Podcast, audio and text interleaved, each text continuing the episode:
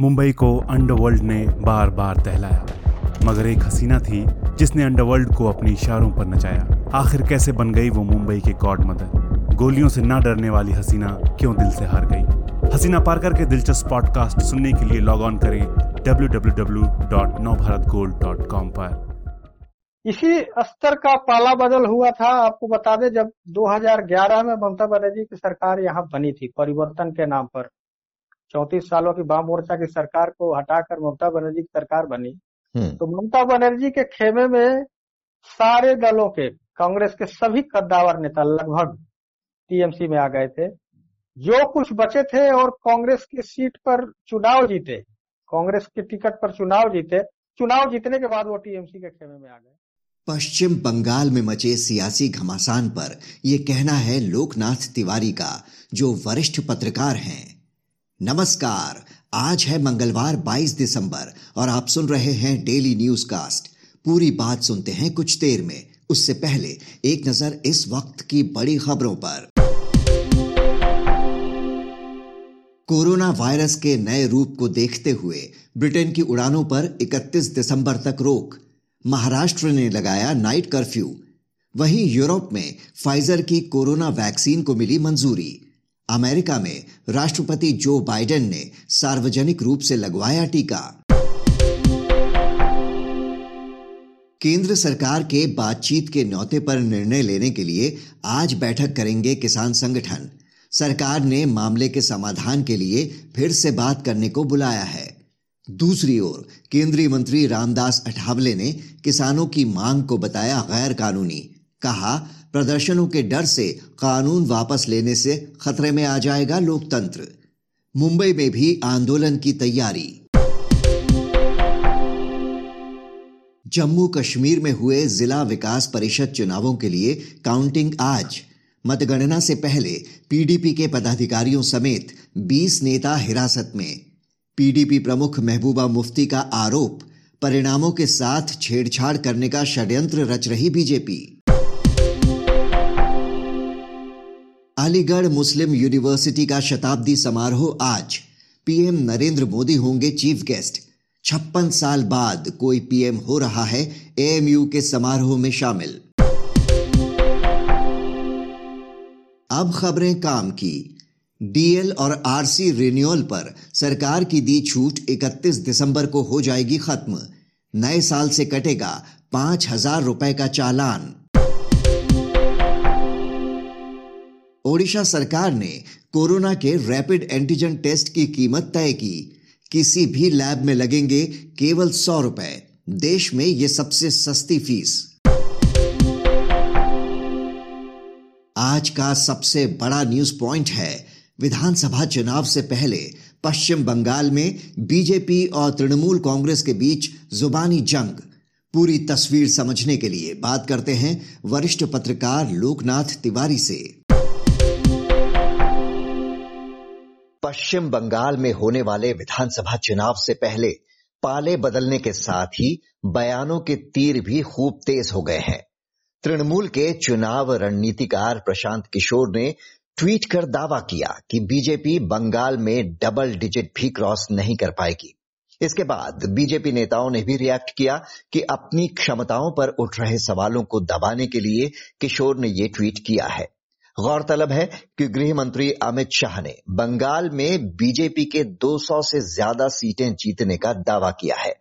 लोकनाथ तिवारी जी हाल में बीजेपी में शामिल होने वाले तृणमूल के ज़्यादातर नेताओं ने प्रशांत किशोर की कार्यशैली पर सवाल उठाए हैं और पार्टी छोड़ने का एक कारण भी बताया।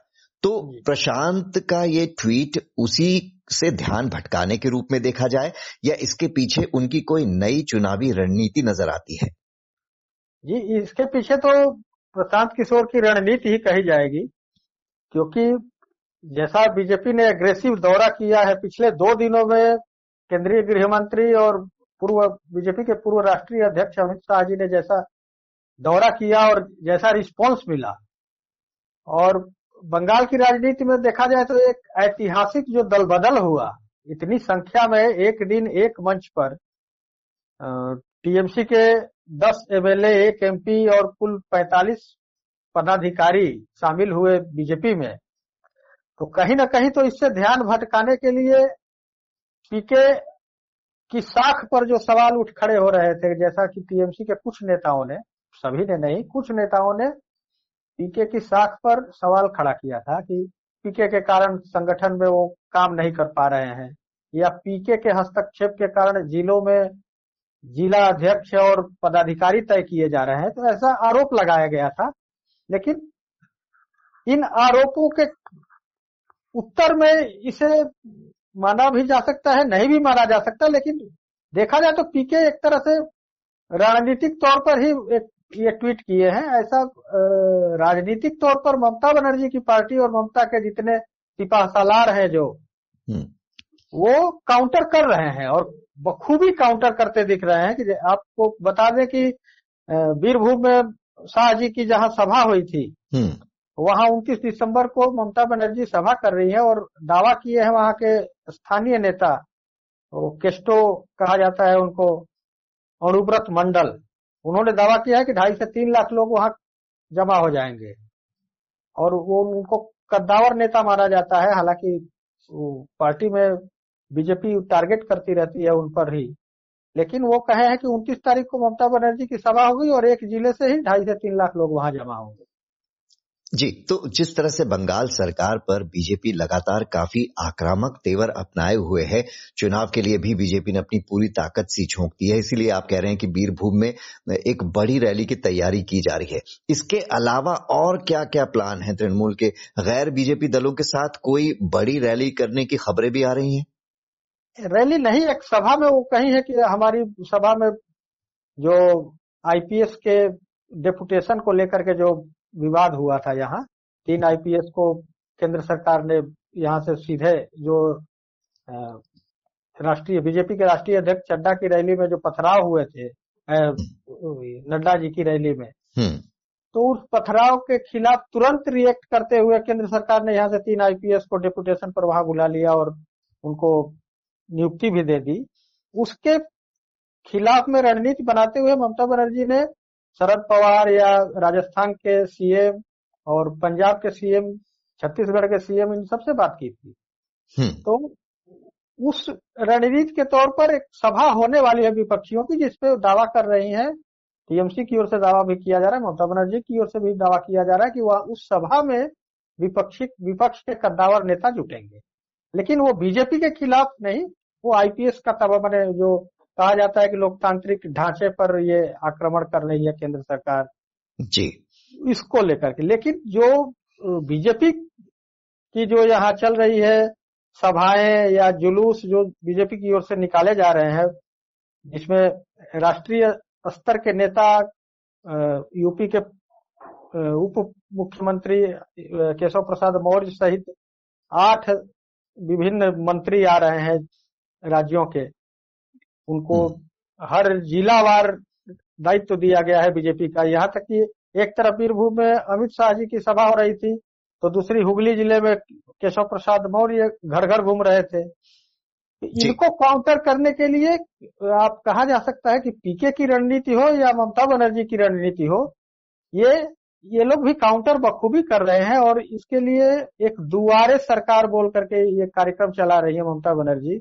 और दावा आज उन्होंने किया है कि उसमें एक करोड़ बारह लाख लोगों के द्वार तक हम लोग पहुँच गए हैं। उतने लोग रजिस्टर्ड करवा चुके हैं उसमें। एक स्वास्थ्य साथी नाम की योजना चला रहे हैं, जिसमें केंद्र के जो हेल्थ स्कीम है उसके पैरेलल कहा जाए इसको कि हर परिवार के मुखिया को पाँच लाख रुपए तक की बीमा, ये स्वास्थ्य बीमा की राशि दी जाएगी और परिवार के सभी लोगों को उसमें इंक्लूड किया जाएगा।